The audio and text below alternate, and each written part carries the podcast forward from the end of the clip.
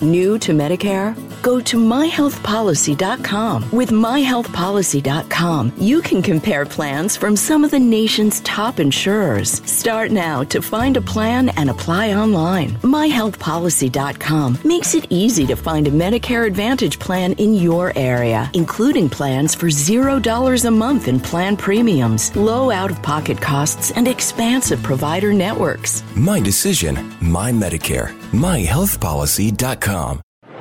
Hi, it's Jerry the King Lawler, and you're tuned in to the Don Tony and Kevin Castle Show. I don't know why you are, but you are. Amazing, says some guy. These men have changed broadcasting forever. The Don Tony and Kevin Castle Show. Did you hear Roman Reigns? Yaki da, yaki da, huh? You get it, Kev? Oh yeah, you know, just uh, oh, no, I can't afford Skype. Oh, the, baseball analogy. Oh, the, Uh, yeah, Kev, I just thinking, with yaki da, I don't speak Japan, and you f***ing people. oh yeah, you know, just um, f- you, DT. Yeah, wah! What do you think about that, Kev? Oh well, uh, Batista's pretty sexy, and uh, did I mention Roman Reigns gives me a boner? And uh, yeah, um, uh, 1980s baseball and wrestling was better than anything else. DonTony.com.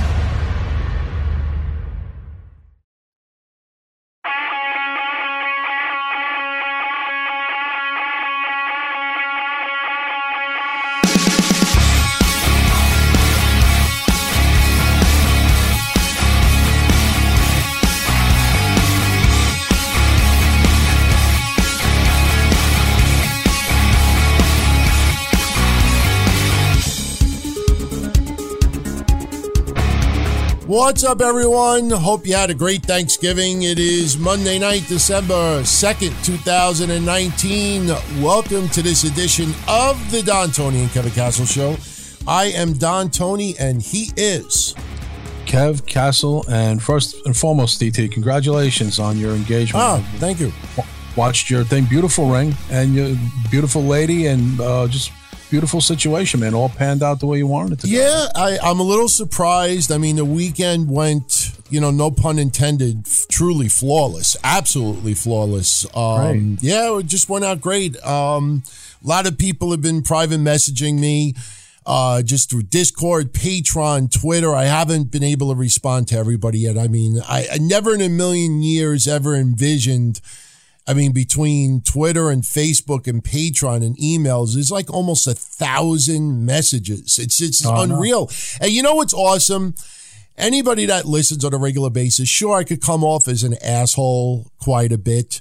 But the one thing that I always emphasize, with the exception of a few people, I mean, um, Oliver Norgrove and some others, I mean, I don't count you guys but the blue check marks in pro wrestling, the blue check marks in podcast land, they could give a flying fuck about me, you, anybody listening.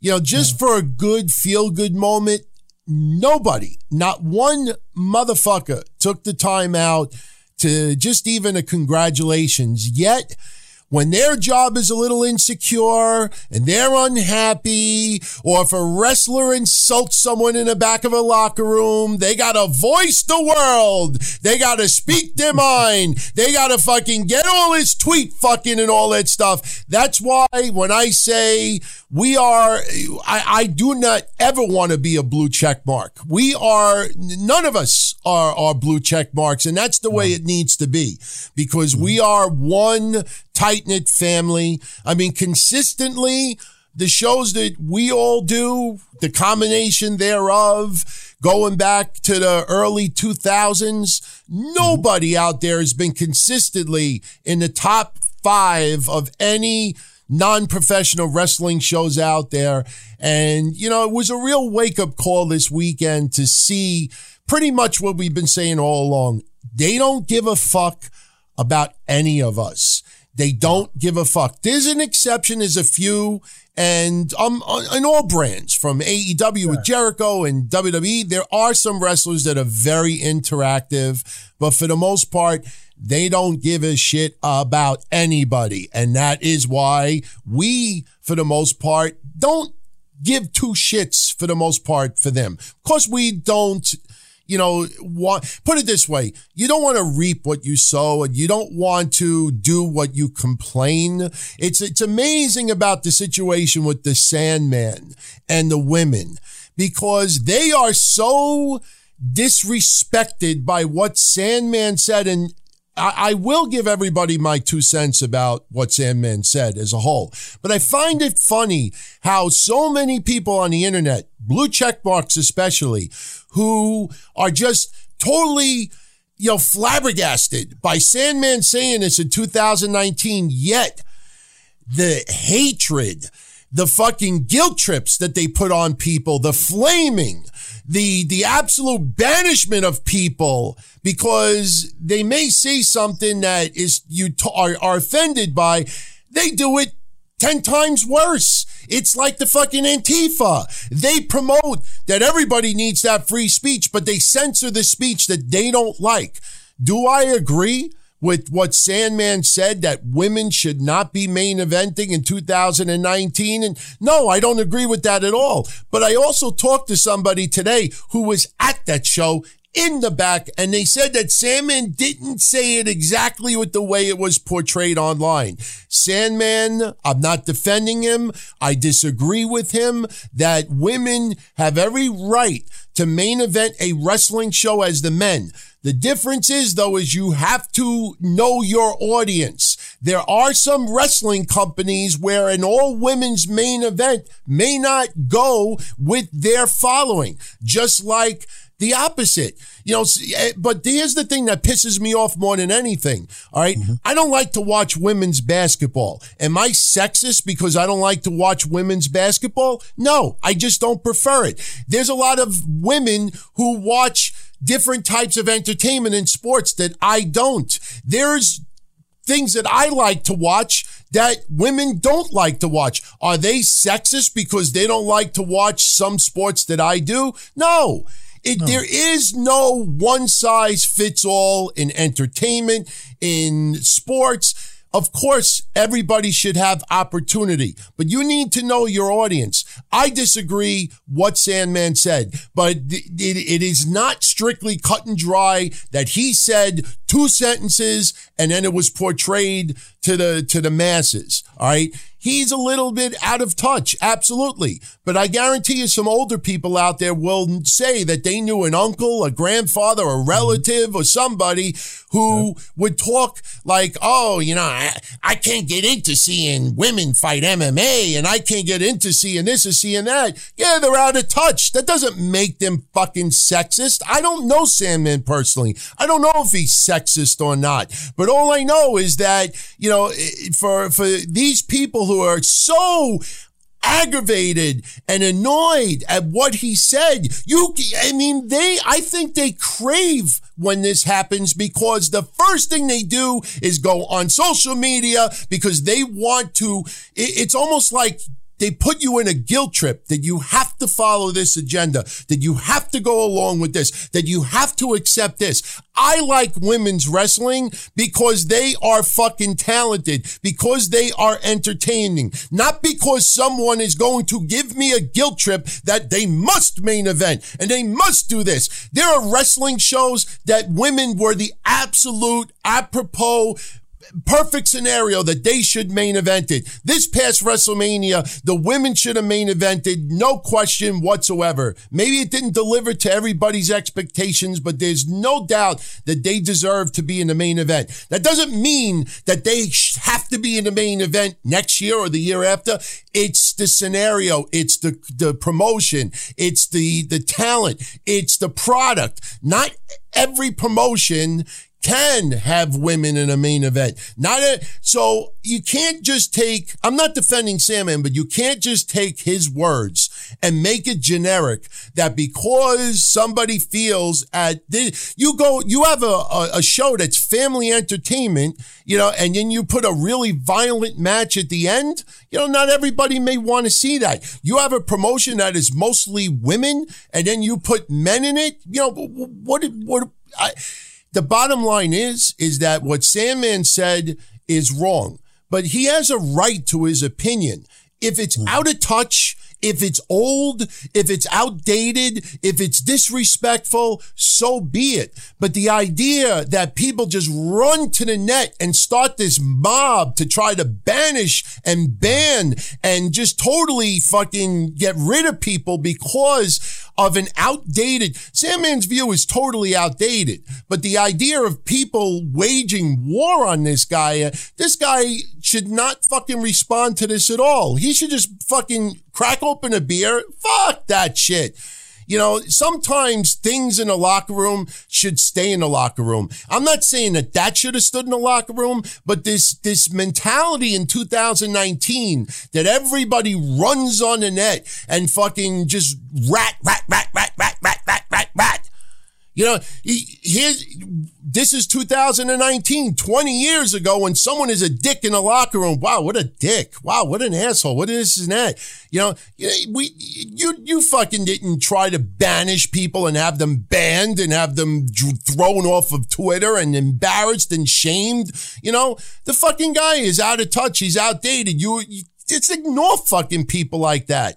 This mob mentality is disgusting because what Sandman said is wrong, 100% wrong. But if you pay attention to what people do after that, it's like they're drooling. They need stuff like this to happen because they can't wait to unleash the hounds and who we to rip next? Who we to fucking shame next? Who we to embarrass next? Sometimes you prove people wrong without opening your fucking mouth and you fucking deliver and you put on a five star match. And when everybody is fucking at their feet chanting and cheering, that's when you turn around and you look at that person. And sometimes you're the better person by shutting the fuck up and showing it with your actions. They go in the ring, they tear the house down. The fans love it. They leave. You walk by Sandman, you give that look on his, on his face like, who's the fucking moron now? And then you fucking walk out out. Sometimes you don't open your fucking mouth, but this idea of this gang mentality, I mean, I, I, I, there's a lot of people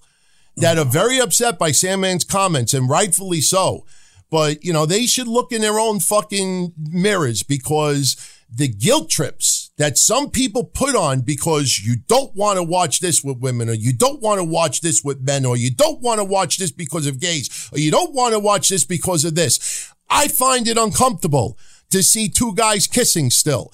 I don't find it uncomfortable to see two women kissing because I was brought up in my male friend inner circle that two women making out was fucking a fantasy. So two guys, I'm not used to it, but I respect it. I don't, you know, think it's disgusting.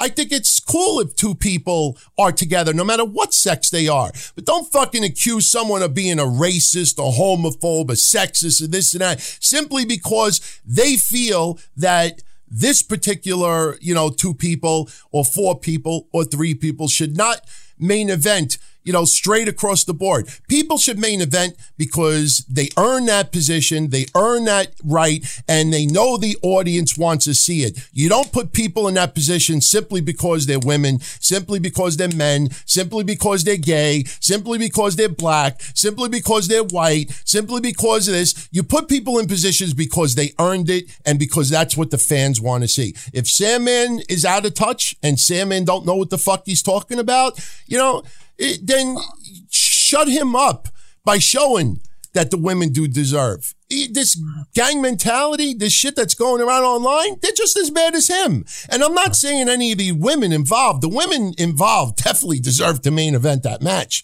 But you see some of the crazy shit going online. They want to fucking behead this guy. Yeah, I mean, I, I wrote today about, and I got like a little bit of flack for it, but mostly support. I said the interesting thing about the Sandman is the typical thing that everyone says when a guy like that says something like that.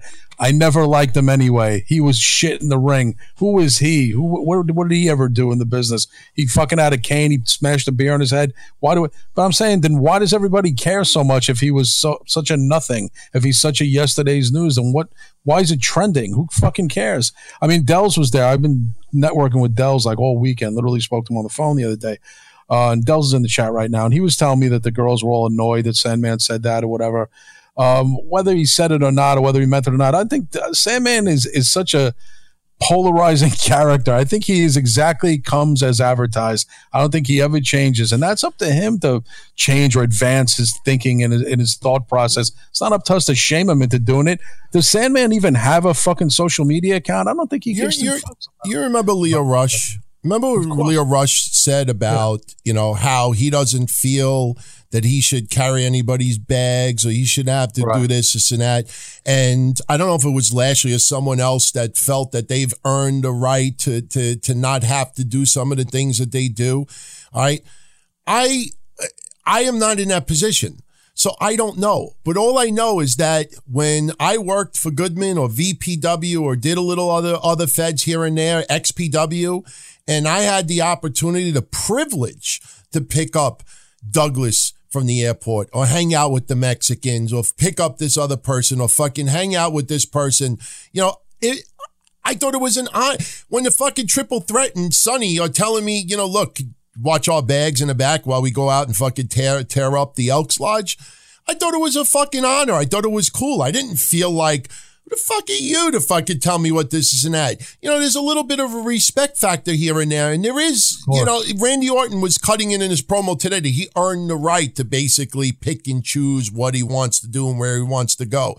You know, I, I just think we're in an entitlement privileged era and it all started where everybody gets a trophy 15 years ago. I mean that's been happening for decades and you know a century but it really got emphasized 15 plus years ago and now it's you know it, it, everybody's got a you know if if i don't get my way and if it appears sexist or this in any way there is ignorant feeling Sam, I'm not defending him, but the guy grew up in an era where women, for the most part, did not main event many shows. All right, Right. so that's his view. It's outdated. It's shallow. That doesn't make him fucking sexist. I don't know the guy. He could be very sexist. I don't remember seeing lots of shoot interviews where people said that this guy is a sexist, homophobe, this, this, and that. Was he a a, a drunk? Did he smell? Did, did I mean those are things that people said over the years, you know? But th- this idea that because someone doesn't mm. go along with, you know, a certain, you know, direction that no longer is it, hey, you know what? We'll sh- we'll show him. Let's fucking tear it up. If you don't give a shit about Sandman, write him off as some old, outdated guy and move the fuck on. Focus on people that do think 2019 and is respectful everybody else. Everybody, it's like a fucking heroin that the minute somebody from yesteryear opens up their mouth and says something that is, you know, wh- what it's like what Shane Douglas said about the Jim Cornette. What happened to sticks and stones may break my bones, but words will never hurt me. Where's the the fucking thick skin? There's no longer thick skin.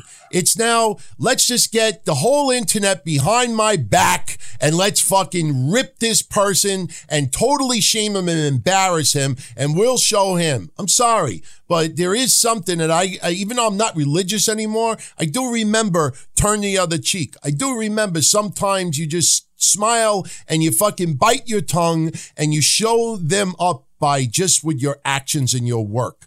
All right. When people fucking flame me online, when I feel that people, you know, want to try to throw hate on me, people want to accuse me of not working hard or not putting in effort, I don't fucking single people out. I fucking put two extra shows in there and make sure we're in the top 10. And then when I see our numbers fucking, you know, going three, four, five times as many view listeners than someone else, all right, that person doesn't know it.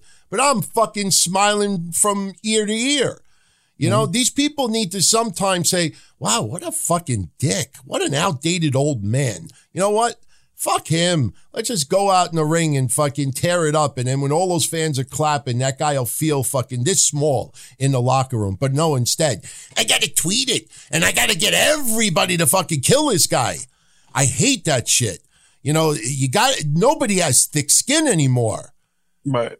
Yeah, Antox, I don't know what you're talking about. Flame Kevin Castle for what for AEW, who lost again this week, well, last week in the ratings. But, but let me let me finish my thought. Yeah. And uh, bringing heat on yourself, but what? Speaking your your truth about what your opinion is. What's the what's the heat? And plus, not for nothing, if anybody can't take a joke, then fuck them. I really don't care.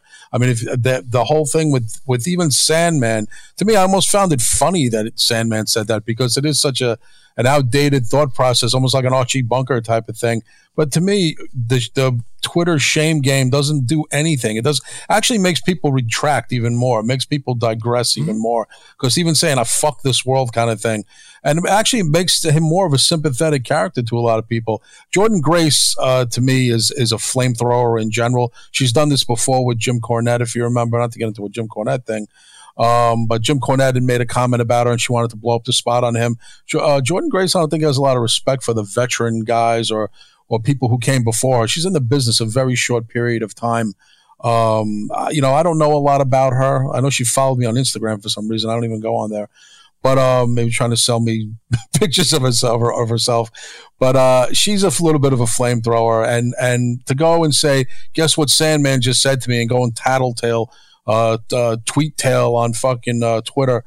I don't know. I found that to be really, and I was kind of disingenuous too. I think she did it for, as you say, uh, DT getting tweet fucked.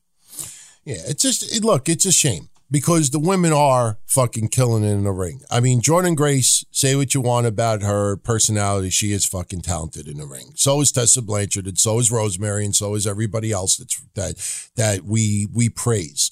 All right, but the idea that because you know, you have someone that's still outdated and old school and is not used to 2019, you know, and, you know, doesn't still understand how far women have progressed in pro wrestling.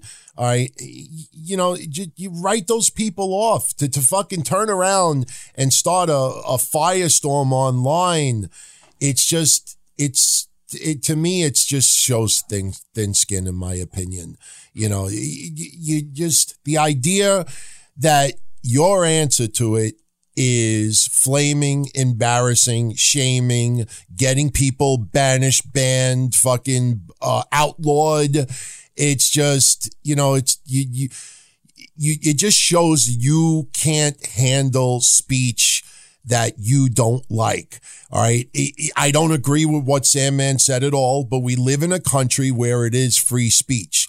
It's not speech that goes along with your program agenda. It's not speech that you have to agree with. It is free fucking speech. Is he outdated and old and, you know, out of touch with, with today's age of wrestling? Absolutely. But to turn around and do what people are doing on social media makes them just as worse than him because he expressed free speech, even though it's ignorant speech. But what people want to do online is censor him completely. Ignore the motherfucker. Ignore him. L- let him embarrass himself himself. But to turn around and start this gang shit online, you fucking people are just as bad as him. Just as bad as him. Two wrongs don't make a right. You don't justify stupid fucking talk with other stupid fucking talk. You don't justify bad behavior with other bad behavior. And just the shit that's going online, this guy don't deserve, this guy should not warrant any explanation to anyone. He should just fucking ignore these people online and fucking just go to the next show. And if people want to have him they're fine. If people don't want to have him they're fine. If anybody fucking confronts him because of his outdated reference, it is fucking free speech. We don't agree with it, but he's entitled to his outdated fucking opinion. Maybe you just saw the Women's Survivor Series main event and decided right there no more main I events. disagree with what he said entirely. But we live in a free fucking country where you do have the right to fucking say ignorant, outdated shit. But DT, do you think he speaks for some portion of men from his generation? Sure. Yeah. Sure. Me too. He just doesn't give a fuck and expresses out loud. Now, to be honest with you, I'm the type of guy that I just find it unmanly to disrespect a woman. You know, no matter what. And for him to go in the locker room and fucking voice that opinion like, wait, the, the women are going on last? You know, really for this WrestleCade? You know, It's kind of- you know to do it in front of the women. I mean, honestly, you know, putting all this aside, yeah, it's a little pussy move to do. You know, show, you show a little respect in return. All right, the women, you know, it's not they didn't do anything wrong because they were born a woman. You know, that's that's the promoter's decision. You know that, you go to the promoter if you have a problem with it, but to just go out in the locker room and fucking voice that out, that was wrong. But what happened next was just as wrong. No, I agree with you. I think Sandman just is one of those guys who has, doesn't have a, a big filter, kind of like the way New Jack. It's a lot of guys from that that group.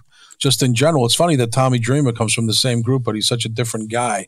But you got guys like Bubba Ray, New Jack, Sandman, guys like that. But and but then you got a guy who's a good kind of uh, statesman like Tommy Dreamer, who knows the right things to say, the right things to do. So it's interesting that that that group of misfits, how some of them think and how some of the others think. But Sandman, I think uh, should have just kept that to himself. But I'm sure there are other wrestlers. When he said, well, did he say something? The guys have the exact quote of what he said. Was he saying any wrestler, any No, guy there's no, there's day? no specific. Oh, That's okay. that's why I said when I first started looking into this tonight.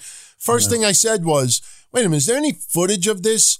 Because people are taking what was tweeted, you know, and trying to say that he said an exact comment. And when I started asking a few people, and I actually got in touch with someone who was there and said to me, well, it wasn't said exactly with the way he said it. You know, he was talking about, you know, asking why were they main event. So there was a little bit more to it. It wasn't just two sentences went up to the right, uh, right, Right, up to right. the women and said, why are you ma- main eventing tonight? What? I, I think all the guys here would, that's, that's, Why aren't you in the Why aren't you in the kitchen? Why are you? Here?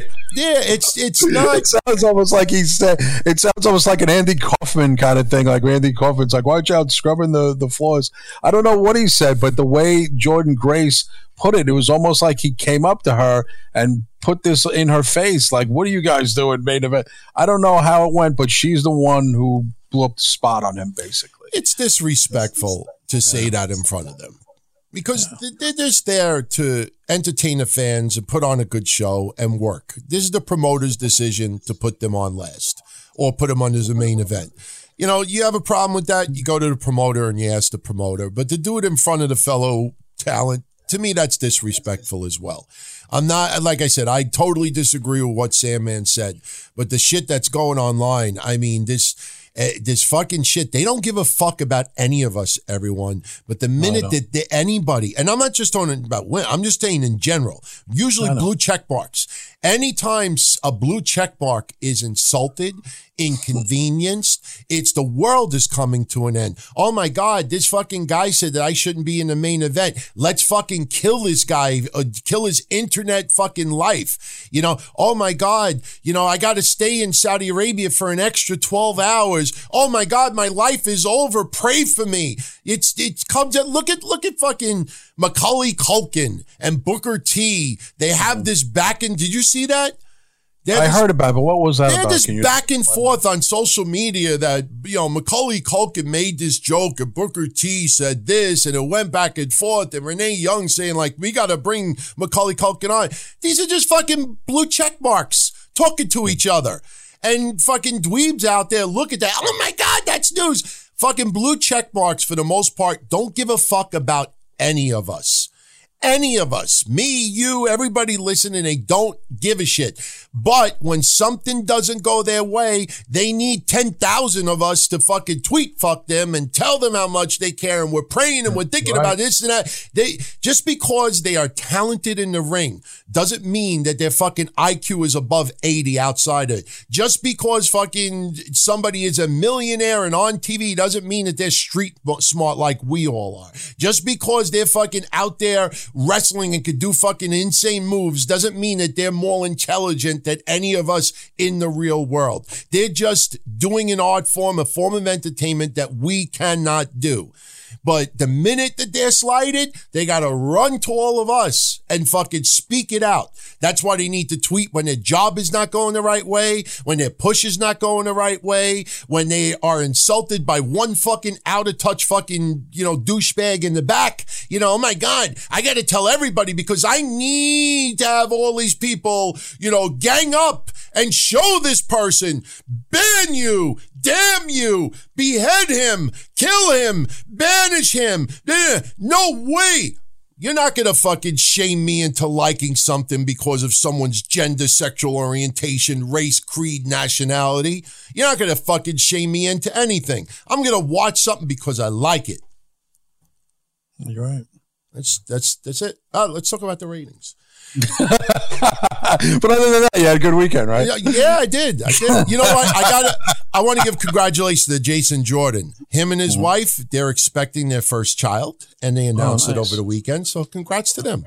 Hey, congrats. Absolutely. Uh, it got buried because everybody else wanted to talk about negative shit, but the ratings, big story today. The ratings. Um, now I'll be honest.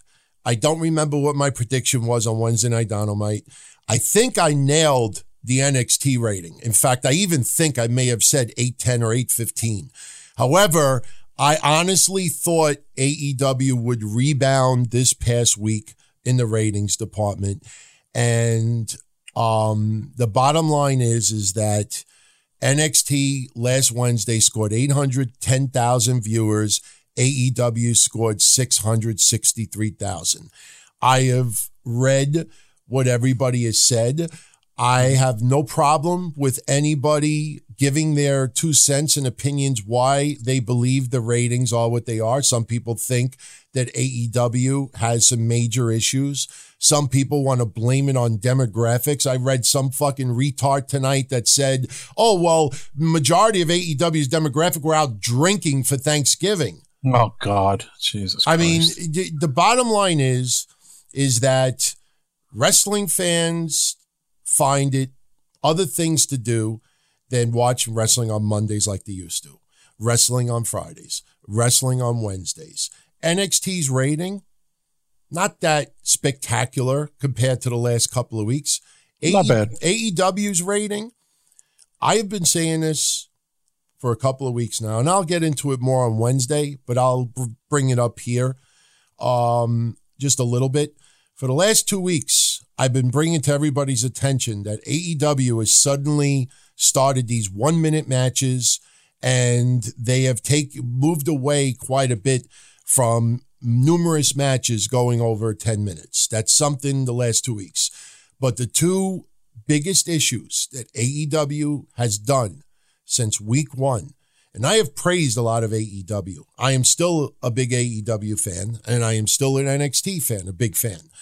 But the two things that AEW has had a major problem with since week one, and this is where talent doing a lot of the writing in the back is starting to show, is number one, and this is this is no fault to the talent, but Tony Khan needs to really take a step back and think about this. Jericho, Cody, Young Bucks, Kenny Omega. There's other people too, Billy Gunn and others. They have been in the business 5, 10, 20, 30 years. right. Or not even 5, 10, 20, 30 years. And the problem is, is when you're in a business for 10, 20, 30 years, you look at the business from being in it 10, 20, 30 years. They have treated AEW since week one like a promotion that has been there for five years. They have done nothing to build up why we should root for Marko Stunt. They have done nothing to explain to us why we should get so behind Riho. They did one fucking package for Britt Baker. They have done nothing for character development. You put Sonny Kiss in a battle royal and then he's disappeared again. They all they have done, it's basically a house show on TV every single week. That the fans are going there to see Jericho, Cody, Young Bucks, Kenny Omega, Jon Moxley, and a few others. And that's basically it. If you look at this coming week, all right, and, and trust me, WWE Raw, they got similar problem. All right. Who is the heavyweight champion in AEW right now, Kev? Um, I believe it is uh, Chris Jericho. Who's he feuding with for the title? I believe it's Scorpio Sky. No, that was just a match. That was just a week. But Uh, who's he in a big feud with? Um, he's not really in a feud with anybody right now. Thank you. Uh, who are the tag champs right now? Bunny and the Bear. SCU. SCU. Okay. Who who are they in a major feud with for the tag titles? Uh, um, nobody. Right. Right now. Nobody. Riho is a women's champion. Who's she in a major feud with right now? Um, nobody. Exactly. They announced for this week, and this is news: Jon Moxley versus Joey Janela, Dustin Rhodes and the Young Bucks versus Santana Ortiz and Sammy Guevara, Pentagon Jr. versus Daniels, Trent versus Rey Fenix, and Hikaru Shida versus Kris Statlander. Tell me where any of those matches really intensify feuds to lead to a pay per view.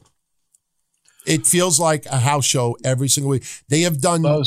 Literally nothing for character development and they're treating their promotion like they've been on TV for five years.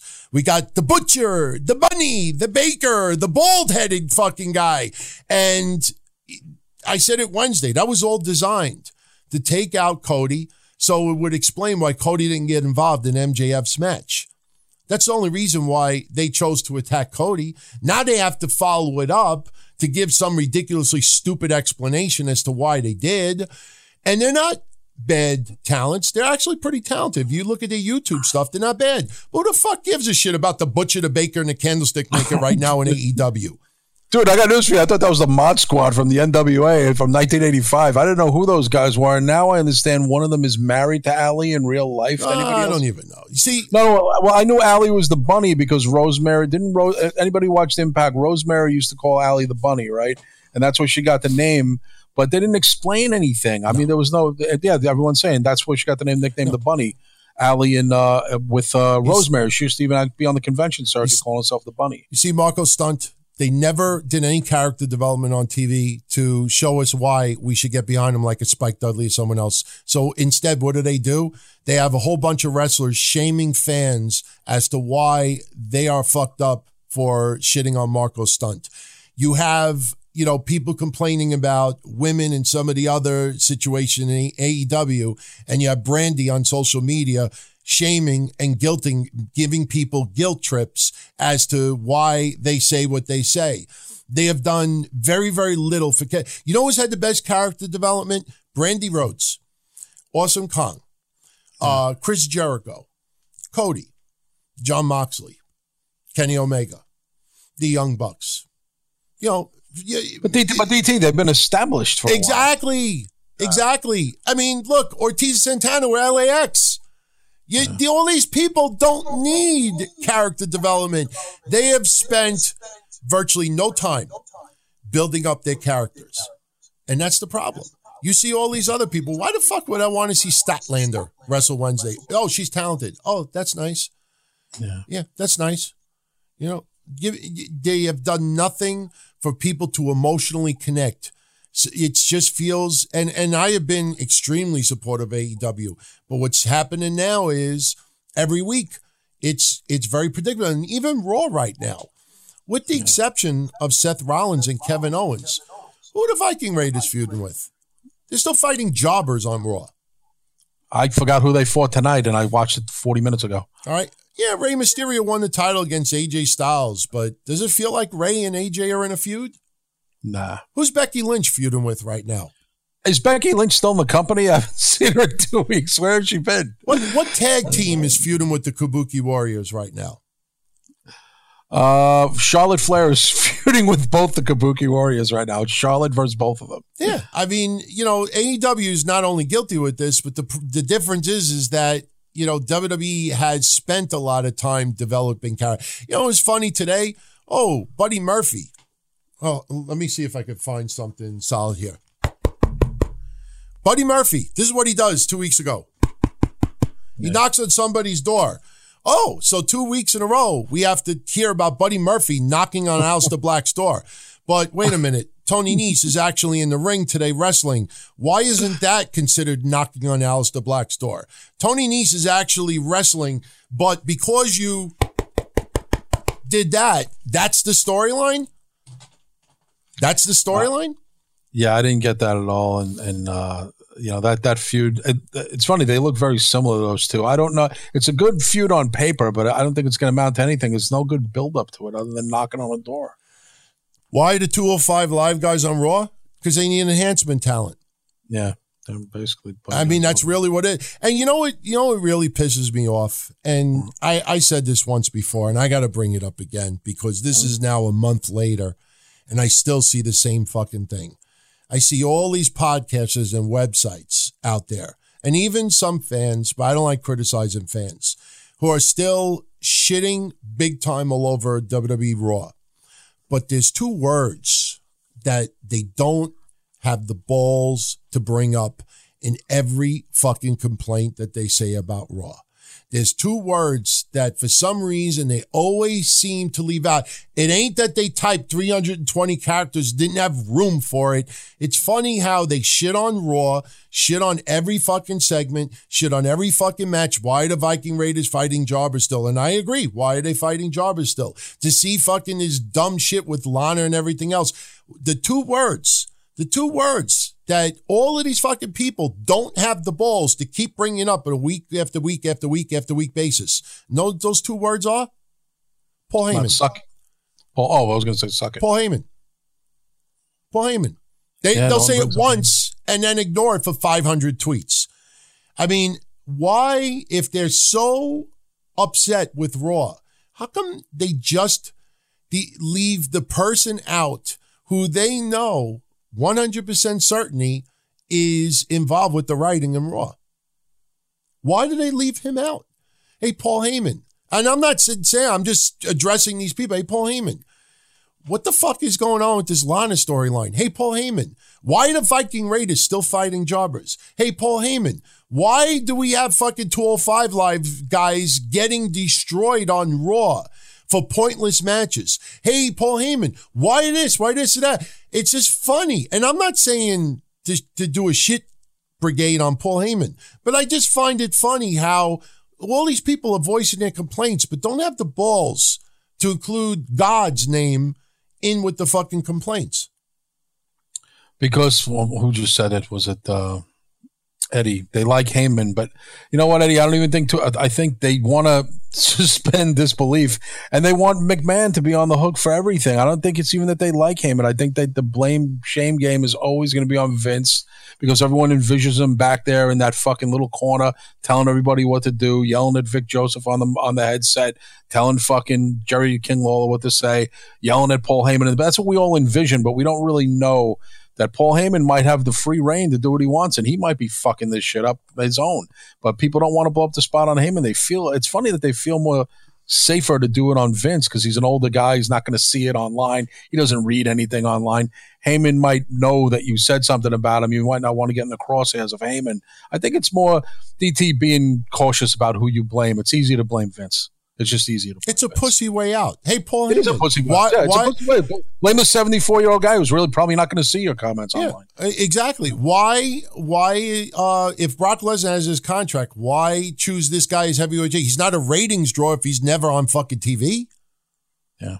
I mean, it just. I find it funny where you have a person that you know is involved with this writing, and yeah, you give him a you know time trial period to you know get try to work out these storylines. You know, it's like somebody who built a house the wrong way and you get a new contractor in there. And the contractor can't just tear the fucking foundation down. The contractor is trying to find where the old contractor did things wrong and you try to repair it. But after two, three, four, five, six fucking months and the foundation is still, you know, in shambles, when did somebody say, you know, not for nothing, but this contractor doesn't seem to be doing anything better? So you still fault the original contractor who is not even fucking as involved as it used to be? I just find it that these people, it's very convenient because I think, and I think it's it's what you said also. Mm-hmm. I think that these people are fucking petrified to getting a response from Paul Heyman and getting totally owned. So let's just leave it generic. Let's fucking blame Vince. Let's just say WWE. It's it's like the ACH thing. Let's Yeah. accuse WWE of being racist, but never name the individuals. We'll just use a blanket statement. All these people are pussies online. Absolute pussies. You're all Yeah, pussies. Because if they don't name names, they can always uh, duck and dodge and, and stick and move and say, "No, that's not what I meant. That's not what I meant." You know, when you keep it when you keep it cryptic, it's easy to uh, to duck and dodge because you really can't prove it. If it was in a court of law, it's like judge would look at it and go, "This is very cr- who are you talking about?" Oh, I'm not talking about him. I'm talking about him. Okay, but you didn't say it. No, that's what I meant. Can't prove anything, and everyone just kind of throws their hands up. Okay, we'll have to take his word for it. Even if he's lying or she's lying, uh, they don't want to get in Heyman's crosshairs. Heyman, you're right. Heyman might respond. Heyman might be like, "Oh, you have got a problem with me? I saw online uh, complain." Oh no, no, I'm, I'm, it's Vince. I know he's Vince is forcing you to do this, Paul. you know, it's like, I'm sorry, Paul. I'm sorry. I know it's not your fault. Pussies. Yeah. Pussies. That's what I, it is. I, you know, to all these pussies, I wonder if your balls are as bald as fucking Heyman's dome on top. Seriously, do you do you do you trim your ball hairs, you fucking pussies? Seriously, you all have snatches. You don't even have balls. You got snatches. Seriously, I wonder what, what do you what do you douche with? Uh, what you? They're all fucking pussies. You, you, it's like a baseball team where the manager is making decisions and the players all fucking doing horrible and nobody is afraid. Everybody's afraid to fucking name the manager because they like the manager. Crest just said something and I love Crest, but one of the dumbest things that I've read in a very long time. Well, they're afraid of being blocked. He just wrote it. He said, well, they're afraid of being blocked. Blocked by who? By Paul Heyman? Not, not for nothing sh- a, a podcaster and a webmaster should be concerned about being blocked by Paul Heyman. What do you think? He fucking follows them when they fucking have a communion? Or they go out to dinner, or they bought a new couch. They think that Paul Heyman is watching their Twitter feed and just, you know, just gonna respond to them. What if nobody fucking cares about them? Blocked by who? But by who? WWE on Fox? I would love for them to fucking block me on Twitter so I wouldn't have to fucking see their dumb shit every week. Them praising Raw stars. But meanwhile, we had the fucking the War Room. Ah, we didn't draft Natty. Ah. and they're fucking throwing all pops for Raw stars. Blocked by who? Blocked by who? Seriously. Blocked by who? oh my god. Shit. I uh, it might be blocked. That that's a tw- tweet fucker. Uh, it might be blocked. blocked by who? Blocked by who? Woo, woo. Yeah, See, I, I, and you know, go figure. I'm blocked by Xavier Woods. I, I, I need him right now. Blocked by who, who, who. Wait, you are you are blocked by you're blocked by Xavier I'm Woods? blocked by about four people. I know Xavier Woods, Hogan, Austin. Um, I don't remember who else. Maybe CM, CM Punk. and CM Punk. Yeah, CM Punk too. I think that's it, pretty much. Oh, and um, uh, I think Brad Armstrong. Oh, oh I Reby, Reby Hardy blocked you. Reby Oh, Hardy. Reby Hardy, yeah, too. I haven't, I haven't, I don't know, but that's it. Uh, you know, I deserved it years ago because I said some shit about her. I mean, it, it was all true, but it was, it was, it was way before she even got married to Matt Hardy. I have actually praised her the last few years. You're not. Uh, blo- you're not blocked. I'm blocked by Lana because I called her a piece of ass. You're not blocked by Lana. No, no, no, no. I uh, did. I've only, I'm only blocked by about five people, six people the most. But, um, I, I but you see, I, I'm not trying to sound like an asshole, but I don't care who blocks me. I honestly don't care. I mean, if, if I offend, there are some people who I have never met before. I have never mentioned. I don't even know who they are. And, you know, sometimes I'll see people that, that have me blocked. They probably just don't want to see my stuff retweeted or surfaced. I totally Right. get it. But I don't give a shit. You know, I, I do. Somebody might be blocked. I might get blocked. If I, if I say this person's name, I might get blocked. Oh, Zack Ryder blocked you. Uh, I think I, I'm not sure if I'm still blocked by him. I don't think I am. I was. I was blocked. I got blocked by Velvet Sky because you cursed out my brother. Yeah. Well, you know, I mean, it's just, you know, it, it is what it is. But I'm just saying, like, you know, speak your mind. I, I, I am, you know, it's funny because somebody sent me a PM because they started a thread on Jason's Facebook page about, you know, trying to diss a little bit of wrestling soup, which I thought was, you know, stupid, but you know, I, I know Mish and Joey Numbas take, and even John take that with a badge of honor. But I saw a couple of douchebags over there trying to make little digs towards me. And I, I know I rub people the wrong way. And I, and honestly, it's not that I could care less, but I'm never going to change me. I'd rather be straight up and rub someone the wrong way and tell it like it is than fucking try to sweet talk it. And you see, like uh, Vic Joseph, when he mm-hmm. first subbed for Corey Graves, I said he, he, he, I thought he was a potted plant. Now he has become pretty much my favorite announcer on WWE television. He's Yeah, like, he's just so, you listen to him the night he replaced Corey Graves and you listen to him tonight or, and you'll just, you'll hear the drastic difference. He's energetic. He's found his spots and he's still fairly new, you know, I, but I evolved on that, not because I called him a potted plant and I felt guilty, but because he's, he's turned it up and I think he's fucking great. I will always speak my mind whether people like it or not. And if people can't handle it, because there is a very fragile part of today's society that can't handle brutal honesty, that can't handle in your face, that can't handle, you know, constructive criticism. You know, they just can't handle it. And it happens with regular people, famous people. And honestly, I don't give a fuck. Who's the uh, guy? Can you handle this? Uh, who's that? Uh, Rich one. Rich one? Yeah. Uh, that's right. I think Dell's met him. Dell's, you sent that video. I said, and shout out to Dell's again. Sent me a bunch of clips. I got to check out. DT, you saw I finally got my Al Perez. Uh, yeah, yeah, out. I saw it today, and uh, I got to shout out Dells also because um, he's got a, a, a YouTube channel for his Yep. wrestling shows. It's called the Dells Show. He's got new interviews with Enzo, Killer Kross, and a few others, and he sent over a promo by Killer Kross, which was really cool. Yeah, thanks for doing that. And thanks to Kross for doing that too. Yeah. Um, but uh yeah, Dells has got a great fucking channel on YouTube. It's not I've been saying forever, it's not just about sneakers.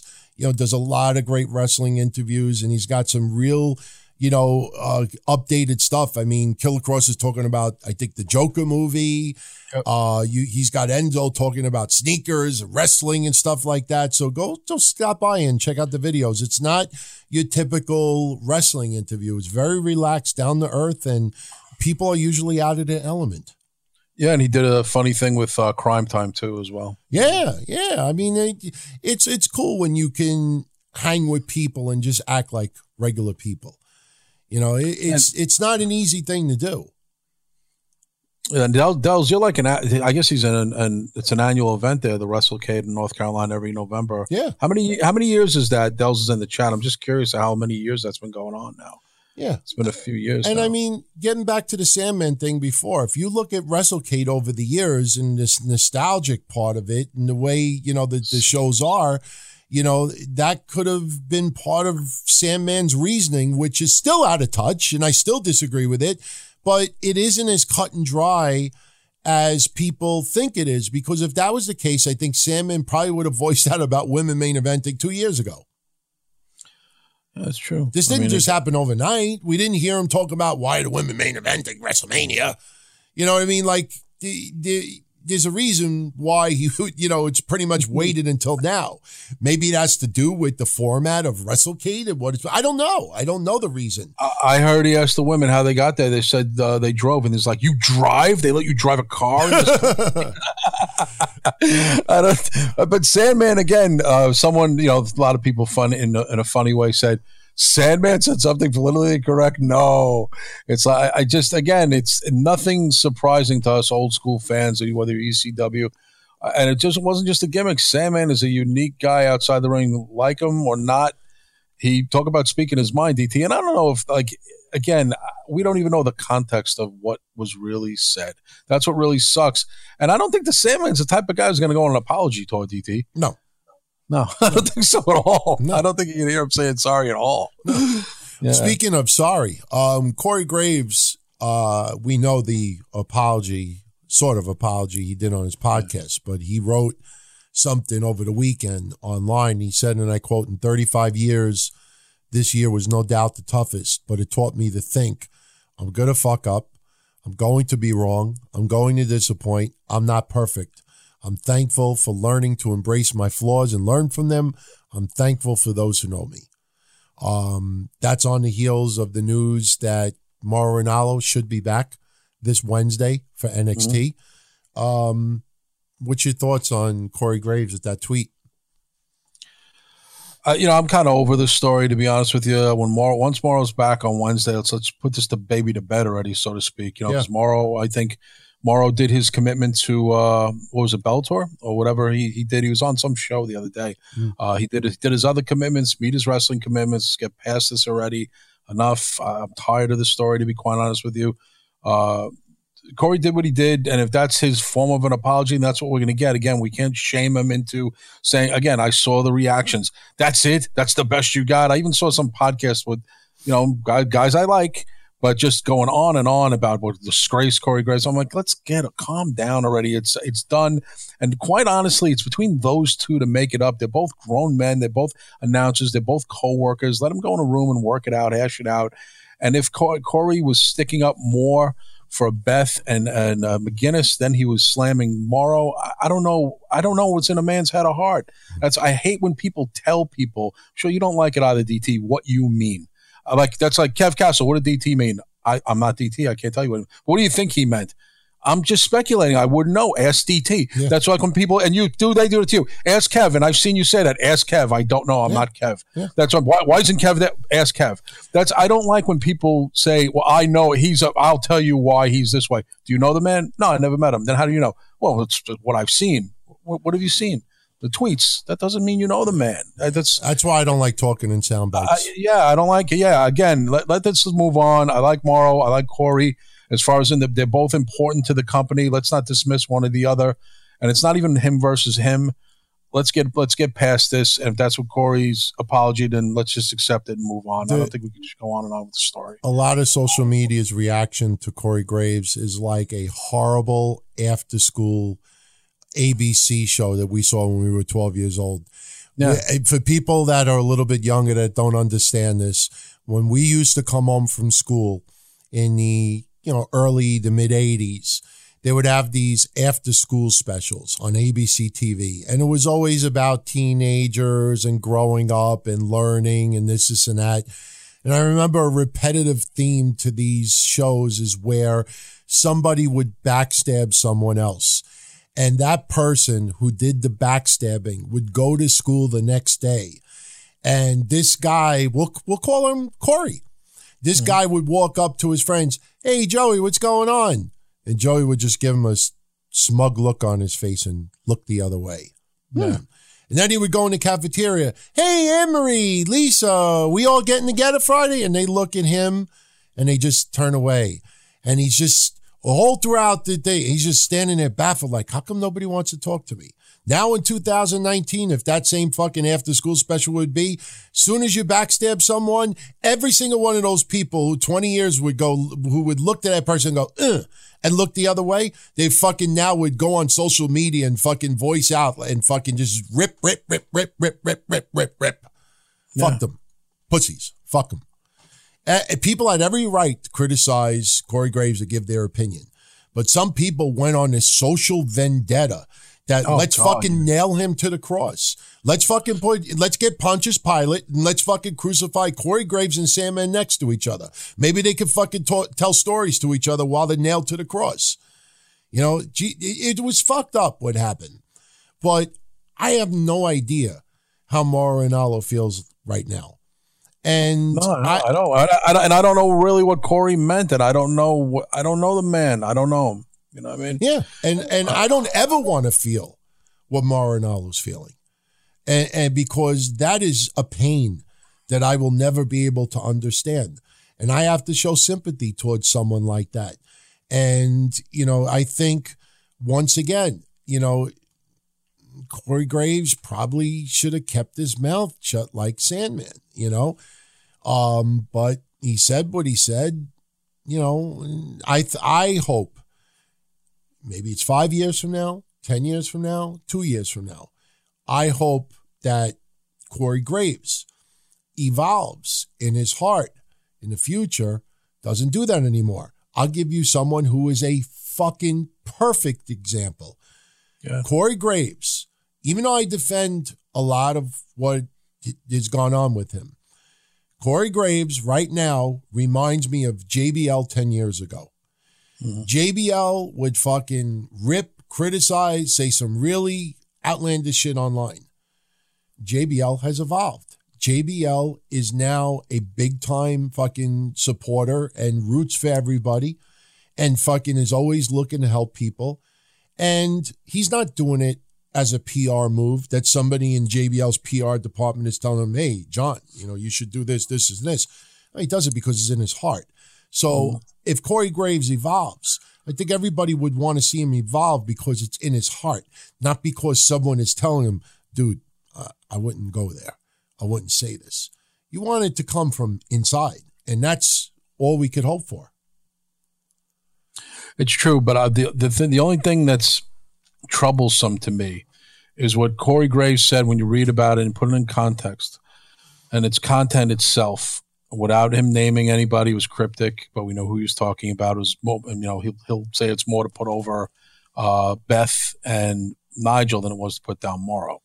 Uh, anybody could say that's easy. We can't say lying, not lying. A judge would throw it out. There's no evidence. Okay, it's uh, it's his word against whatever. But I, we've seen worse, DT. We've seen worse. So don't like is, is this this can't be a thing where someone says something that Mauro doesn't like and then he disappears for a couple weeks. The company then uh, is going to have a problem with that. How are they going to handle stuff like that? If someone gets uh, fractured over something said on Twitter, um, you know, whether they're going to institute a policy not to say anything, not only against Mauro, it's just have a blanket policy where you can't criticize your coworkers uh, in, a, in a public forum where you get suspended or something. I mean, what are they going to have an, a special policy for Mauro or, or an overall policy? And I'm being serious, guys. I'm not being a wise I say this. I'm saying an overall blanket thing. Look, from now on, no one talks tales out of school. You got a problem, you take it behind the office, human resources, whatever. You say anything on social media, even if it's cryptic, we're going to suspend you.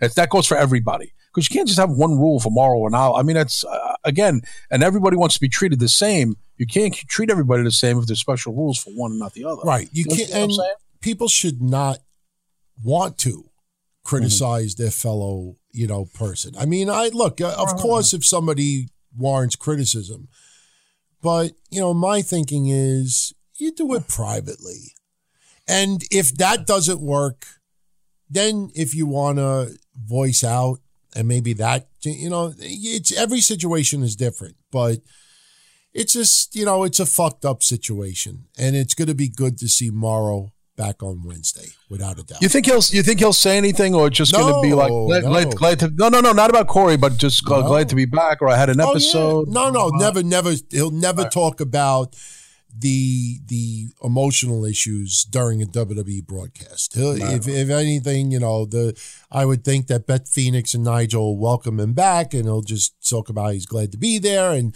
move on, move on. The quicker they get away from that topic and they talk about the wrestling action, the quicker you know it gets his mind off of him, and you know it's he's he's a good guy. He's definitely a good guy, and this is totally unnecessary. This whole situation was unnecessary. Oh, it was totally unnecessary. But like you know that the, I like them both. I think they're both good at what they do. And I thought it was weird that people putting a well, you know, more, you know, Corey is is more valuable and Mauro's more valuable. I'm like, no, they're both valuable, and that's what sucks. It's like you have two franchise players uh, having a, a dispute. And you know what's funny, DT? We don't even really know if they're friends or not. We don't even know. We don't even know what their relationship is. We don't even know if they're hello goodbye or they've actually had dinner before. We don't even know. I said it oh uh, last week. You know, people mm-hmm. that immediately started ripping him after he gave his apology on the podcast. I said, none of you fucking know if he apologized to Mauro. No, we don't know. We have We- no no, one knows. No one knows. And just because he didn't tell you doesn't mean it didn't happen. Now, I don't know if he did or he didn't, but people immediately assumed that his only apology was through the podcast. They mm-hmm. immediately said, you couldn't fucking apologize to Mauro. You couldn't fucking text him. You couldn't call him up. How the fuck do you know? We don't know. Yeah. and it's and he doesn't owe us an explanation. You know, it, he gave his apology, and that's it. You know, maybe it's not to to some people's liking, And maybe one day Mauro and Corey Graves will be close friends. I don't know. But the bottom line is we don't know what happened behind the scenes. And anybody out there that claims that they know is a liar. Is a flat out liar. That's, that's true. They, they don't know. It is a flat out lie. People that claim that they know, they are a liar. Because the only two people that really know right now are Corey Graves and Mauro Ranallo. Maybe WWE management knows too, but uh, they ain't fucking telling fucking, you know, I, am a, I'm a, a, a goofy podcaster.com. So fuck them. Fuck them. Pussies.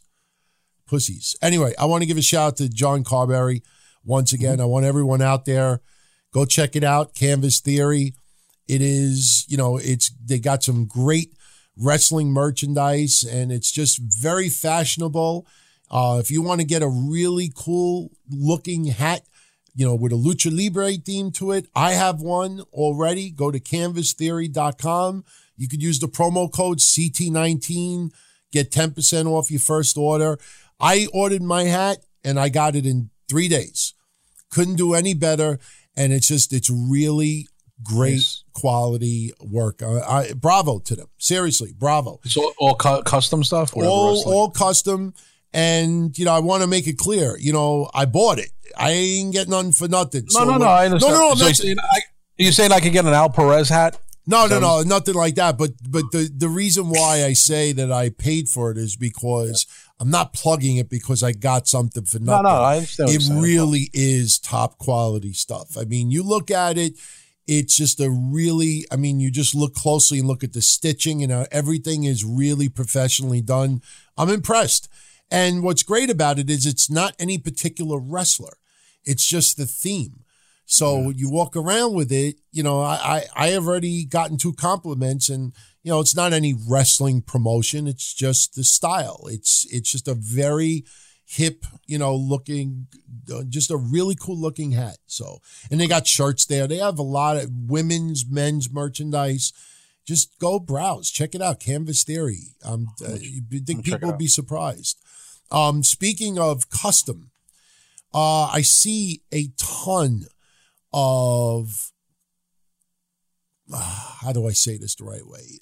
Uh, very opinionated people uh, commenting about Bray Wyatt's custom title that you can buy right now on WWE Shop for six thousand four hundred and ninety nine dollars. Unbelievable! Wow. Yeah. Now, for those um, that just read tweets that were telling you that you could buy 85,000 Big Macs instead, you could buy a used car, you could buy a diamond this, you could buy this. You know, I, I want to just give my opinion on it very, very quickly. Okay. The belt is 64 inches long, 12 inches high in height, almost eight pounds in weight. It is handcrafted by Tom Savini Studios right. and it is all made uh, per order. All right. My point is, is that for anybody out there that thinks that WWE just put on WWE Shop a $6,500 belt, thinking that casual fans will buy it, then seriously, you know, I, I, Jericho has a little bit of the bubble. I think some of you had a little too much, a, a, a, little bit of the of the baby formula, a little bit of the Bosco. You know, some people out there are a little bit fucking, you know, just loony because this is an artist. This is someone who is making something custom on order. If you have crazy bucks and you want some funky looking horror themed wrestling leather title that someone who's going to in their studio handcraft it for you. Not that they're making a hundred and it's limited to a hundred or limited to 10. This is an artist that will spend weeks making a belt just for you. He is an artist. He is charging for his time. He's charging for his uniqueness. He's making something custom made for you. So that is his price. Some people buy art for $10,000 and we look at it and it looks like a scribble. I mean, look at fucking Andy Warhol. Remember that Campbell's fucking can that he painted? Of course, yeah. It's millions of dollars. It's a picture of a fucking soup can. Well, DT, what this is is, is an investment because Tom Savini is, and he's getting up there. I mean, he's yeah, he's a talented artist. He's they're talking about anybody who's not a horror aficionado. Tom Savini, Friday the Thirteenth Maniac, The Burning, uh, Creep Show, Alone in the Dark. Uh, I mean, just uh, Day of the Dead, Dawn of the Dead. He's uh, the makeup guy. I mean, he's the man. I mean, next to Rick Baker, he's the man. So this is an investment. It's like buying a fine piece of art. And in 10 years or whatever, and God forbid if Savini passes away, in next few years or whatever, God willing, he doesn't, uh, it's going to be worth a lot of money. So it's an, it's an investment, DT. That's what it Yeah. really is. A, and if you got seven grand, either burning a hole in your pocket or just peeling it off is like nothing for you, then good for you. But it, it, it is definitely, it's a collector's item, but also an investment. Yeah. You're dealing with an artist like Tom Savini. Let me let me let me give an example just to show how goof some people are on social media with this. Mm-hmm. Ric Flair, his robes, okay? He had those robes back in the day, 30, 40 years ago, made custom and paid five, ten thousand dollars for one robe. Why did it cost so much? Not only because of the materials involved, because someone had to hand make it just for him. So you have not only someone who is hand making a piece of art for you, but is a famous fucking artist. So for people out there to just generically say WWE's trying to sell a $6,500 belt, no, they're trying to sell a piece of art that maybe one, two, five people may buy. This is not an an, uh, an item with the idea that you're going to go to a WWE house show and there's going to be people sitting at ringside holding up the $6,500 leather belt. You'll probably never see anybody ever possessing it, or you might have one person.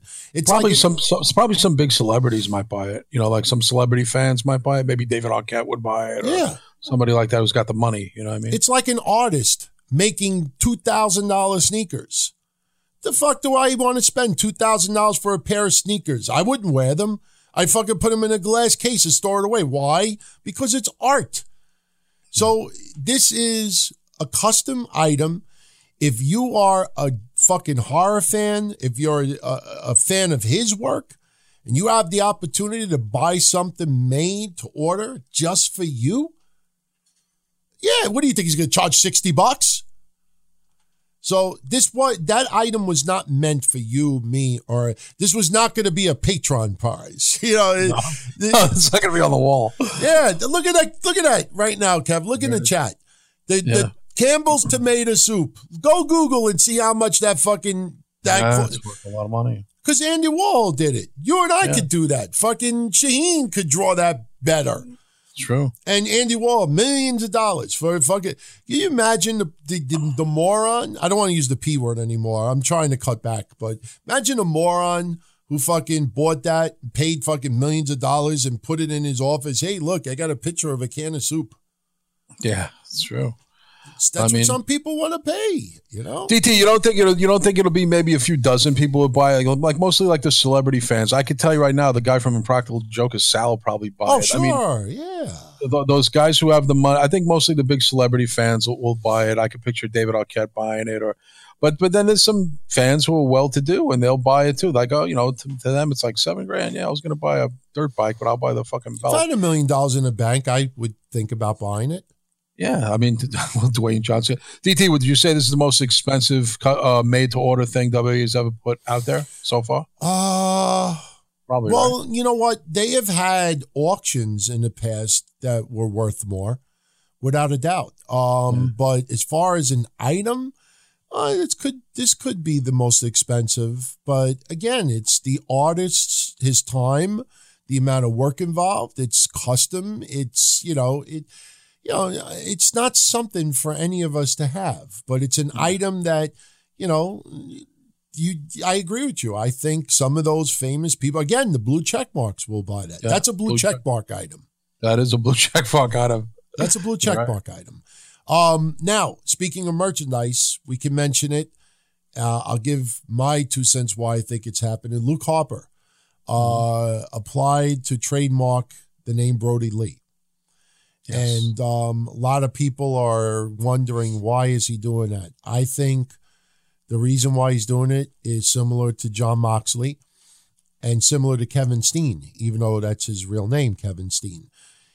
For people that don't know, Kevin Owens has a pro wrestling tees store for Kevin Steen. Um, Sami Zayn has a pro wrestling tee store for El Generico. Brodie Lee is not a WWE character. So I think this this is the new thing that is happening now. You have wrestlers who have other ring names that WWE does not own the rights to. And what they're doing to make some side cash is they're using their old ring names, they're trademarking them, and then they're opening up t-shirt stores to sell merchandise under that name, which WWE really should not have any issue with and really has no choice about. Because if someone wants to buy a shirt of someone who looks like Luke Harper, but it says Brodie Lee on it, that's not a, a WWE forgery or copyright. Right. That that is basically Luke Harper making some extra money. And plus, if he does leave WWE down the line and go on the indie scene or AEW or anywhere else, he can use Brodie Lee and he owns the name and he would own the trademark to it. Well, you're right. And also, Charlotte Flair and Andrade filed recently for trademarks for their names as well. Charlotte applied for the trademark Ashley Flair. I believe Ashley's her real name. Yeah. Uh, and the Queen of Wrestling. It's for graphics, t shirts, hoods, uh, hoodies, sweatshirts, pants, blah, blah, blah. Uh, and Andrade applied to trademark the names uh, La Sombra and El La Idolo. Sombra? La Sombra. Yeah, it was La Sombra and El Idolo.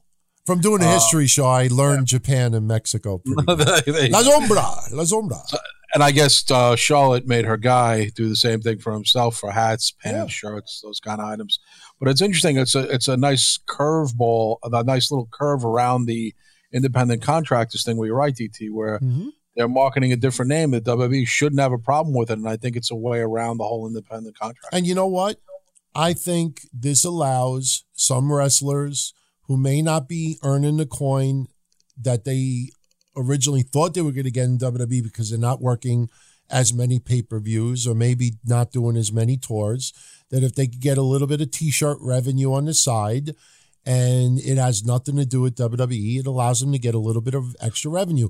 I'll be honest with you, I'm a little surprised it took and this is not the first time. I mean, this has happened in the past as well, but I'm surprised it took this long for wrestlers to catch on to that because you will see t-shirt stores open up for other names very, very soon. Yeah. I- there's no controversy behind it, but that is the reason why Luke Harper is doing that. Yeah. Uh, by the way, uh, just want to give a plug to Elman Shaw and his Displate store. Um, Jude, great artist. I have uh, showed everybody that video game artwork that he has done that I have. I actually uh, got a gift ordered for a uh, soon to be relative of mine. So I want everybody to go check out his Displate store. I have uh, the, the link on dontony.com. Shout out to Isaac Fox. He's got a website with custom poetry. And believe me, I tell you, everyone, he went out of his way to help me for my proposal over the weekend. Uh, unfortunately, I ended up telling him that, you know, me, I do shows, whatever comes to my mind, that's what I'm going to say. And that's what happened with the proposal as well. I have not streamed the actual proposal yet. My girlfriend gave me permission. I just haven't had time yet, but I'll put a couple of minutes online so people could see how everything went down. It was pretty cool. And I got to thank everybody again for the kind words. It was just very humbling and she got a kick out of it and she was very, very touched by what everybody said and wrote. So she she sat there with me on the computer and just reading everybody what they said. And it was awesome, man. It was great. Couldn't have gone any better. That's Um, great. Plus, I don't know if you saw, I hit two, I hit the jackpot twice. I did. I was going to ask you. I was going to ask you. That was real. You That really was real. Yeah, that wasn't stay. That was legit, man. At tw- twelve o'clock in the afternoon, she went to the store, and while she was at the store, I called the. This is the true story. This is really quick. Um, true story. I had to call the um the area that was going to bring up some flowers and stuff. I had to call and give them my room number. She was with me the whole time, and I couldn't call them. So around twelve o'clock on uh Thanksgiving, I um no Friday. What am I saying? It was twelve o'clock Friday. I called up. She went to go buy a couple of things because it was Black Friday, and I called the hotel and I said, "Look, you know, this is Anthony. You know, I have uh, I had to give him my room number to that." And while I'm on hold with the other department, I hit the fucking jackpot, like three hundred and thirty dollars or something. so I wanted to record it so everybody could see. So I hung up on the hotel and I fucking took out the video and I recorded like 30 seconds of it. And then I called the hotel back and they're like, oh, we got disconnected. I'm like, no, I hung up on you because I hit the jackpot. I had to document it. So we did that. Then I popped the question. And then that night at around maybe eight o'clock at night, we went back to the casino and I, I play the same game. They have it, you know, like 12 different machines of the same game, Yeah. different areas. So we went to another one of the same game. And sure enough, that night I hit the fucking jackpot again and I recorded it. If anybody looks, two different machines, you know, the same game, but two different Yeah, yeah. machines. Yeah, I hit uh, 330 and I think 380. So Nice. I- yeah, I ended up coming home with uh, with more money. So I quickly corrected myself and I said I hit the jackpot three times Friday, not twice. You know, her saying yes was Yeah, the third jackpot. So uh, I, Texas. I knew I knew that. I knew that's what you meant. Yeah, no. As soon as I said I hit the jackpot twice, I was like, "Oh, wait a minute! No, no, no!" Man, I immediately the man in me kicked in, and I'm like, "No, no, no! I got to say I hit the jackpot three times. I want to get laid that night. You know, It's- I had to. You got to yeah, you got to put her over, of course. yeah, so, but she she got a kick out of all the responses. She really did. She That's great. That's she was great, just man. blown away by the number of people. She's like, uh, just put it this way, and anybody out there could go look on Twitter yourself right now. When I shot the video and put online what the room looked like right before she came in and I asked the question, I actually did change a couple of things around that people haven't seen yet. But when I put that video up of about two, three minutes of me showing everybody the final, you know, how the room looked, Right. there's almost 10,000 people looked at that video.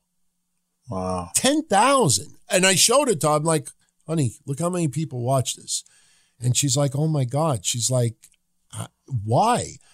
And I said, you know, at the end of the day, there's, you know, some very cool people out there. So it was, it was very touching. It really meant a lot to me. That was really cool. But Yeah, yeah. I mean, it one accords the plan, and how many things can you say do go exactly the way you want them to? You know, so that's great. yeah, so I, I got to thank um, Isaac for really trying to go all out for me. So awesome, man. Thank you. Texas Podcast Massacre. Everybody go check it out. Great podcast. Focuses on a lot of horror films from yesteryear, even though they do some contemporary reviews. And uh, they have a great Twitter feed as well. In just uh, if you're a fan of old school horror films, you're really missing out on an absolute gem of a podcast. I know you've been on it a couple of times. Yeah, I'll be on. Yeah, I'll be on probably before the end of the year. All right, cool. Uh, shout out to Stell, who does Shoot the Defense soccer podcast by fans for fans. He has a Patreon that has a lot of exclusive shows that you cannot get online. And he is on Twitter at Shoot the Defense. Rocked Reviews, another great podcast. Everybody's unique over here, and they do a lot of uh, album reviews from yesteryear, a lot of oddball albums, um, and very entertaining and many times very comedic way of just it's just you don't even have to be a fan of rock music to love their show. And I've listened to a couple of their episodes, and I find myself laughing, and I just ask myself, why am I laughing at this? It just sounds funny the way that they describe some of these albums from yesteryear. Um, so you can find them on YouTube under the name Rock Reviews. We have Bob O'Mac, so uh, Christ in the Toyverse has a podcast under the name Undercover Capes. Great podcast that reviews a lot of collectibles, bobbleheads. Uh, the notorious one of mine is there, and uh, my hatred for the Teenage Mutant Ninja Turtles, and and the fact that Hogan has me blocked. There's a very funny video that he has on his channel. Go check it out. Mike, your best bargains. He has an Amazon and an eBay store under the same name. He's got collectibles, everyday items. If you're into pro wrestling cards, go on eBay and search for Raul Romo's House of Cards. Um, I actually have some of his items that I actually purchased. Uh, SubZeroComics.com for all your wrestling comic book and pop culture collectible needs. And uh, I want to thank them again. Everybody uh, has something unique to the table. And earlier I plugged Dells and Canvas Theory. So, uh, um, you know, I we sort of got a little off topic before, but uh, what do you think overall of tonight's Raw? You know, with the progression of Seth Rollins and uh, you know, over the weekend he wrestled Eric Rowan. You know, so you know he Yes. kind of tried to th- try to throw a little curveball with him. You know, not being you know typical heel. You know, fighting Eric Rowan is kind of baby faces, if that's even a Uh, word. Yeah, I thought I thought Raw was kind of lackluster. It wasn't that that great. I mean, the I didn't know what to expect when he did his apology. Uh, then Owens came out. I thought I, I still think down the line it's not happening yet. Obviously, it hasn't happened yet. Seth Rollins is going to be teamed up with the AOP in some way, shape, or form. Whether it's Shane McMahon who's behind this whole thing, which is who I think it is. Um, but you know, that's just speculation right now. But again, I just thought it was kind of lackluster to be honest with you, DT. My favorite thing of the night was the. Uh, highlight of the night was Charlotte versus the Kabuki Warriors. A lot of people like that's puts that make them look bad because the two girls to beat Charlotte, and I made a reference that Charlotte's like Andre the Giant to these girls, meaning not that she's like Andre literally, but she's so much bigger that it's believable that she could take on the Kabuki Warriors. I don't think it hurt the Kabuki Warriors that it took them 15 minutes to pin Charlotte or whatever the time was. The match was okay. I mean, listen, uh, they all blow a lot of spots, but I thought at least the crowd was into it. There was a lot of you know you, you thought Charlotte was going to win, and then at the end she lost, and she had to lose. I think if she beat them, it wouldn't have been too good. But that was the highlight for me. I thought that was the best thing on the show, in my opinion. The Lana thing was too drawn out. Lana's acting was horrible. uh, yeah, it just was. I mean, then you had R Truth lose the twenty four seven title to that Kyle Busch NASCAR driver guy. I don't know. What, I, I know he's from there. I guess you know to get the cheap pop. Uh, nothing really to, to write home about. Aleister Black lackluster match against Tony Nese. Um, Viking Raiders couldn't even tell you who they fought tonight. And Humberto Ricochet and Rey, you know, cl- the OC closes out Raw tonight. I, to be honest with you, the last thing I saw before we went on the air was AJ Styles, and then they gave the uh, station signature, and that we were out. I mean, it wasn't really a very compelling show. Um, you know, I think we're having a hell of a Don Tony Kevin Castle show tonight, but Raw was uh, very lackluster in my opinion. DT. Lack of uh, big time main event stars. Yeah, If you really think about it, I mean, look, Kevin Owens is up there, AJ Styles is up there, Seth Rollins is up there, Randy Orton. Randy Orton, you know, but you really does it it doesn't feel I'm sorry, man. Having Drew McIntyre squash Tozawa, having the Viking Raiders squash Jobbers, having fucking Drew uh no Drew McIntyre squashing Tony, Tony um yeah, no wait, who fought Tony Nese again? Oh, Aleister Black. Oh, Aleister Black. Yeah, I mean, Oh. just squashing people doesn't seem to be elevating anybody's character at all. It just, uh, again, you know, you you look and there's no big feuds going on. I'll say this: I find it funny the people that had a hard time suspending disbelief of Charlotte taking on the Kabuki Warriors in a handicap tag match, not a fucking two on one Texas tornado where everybody could be in the ring at the same time. There was supposed to be legal tags. Uh, majority of the match had one on one in the ring. Of course, there was interference here and there, but it was a tag match with the Kabuki Warriors on their end.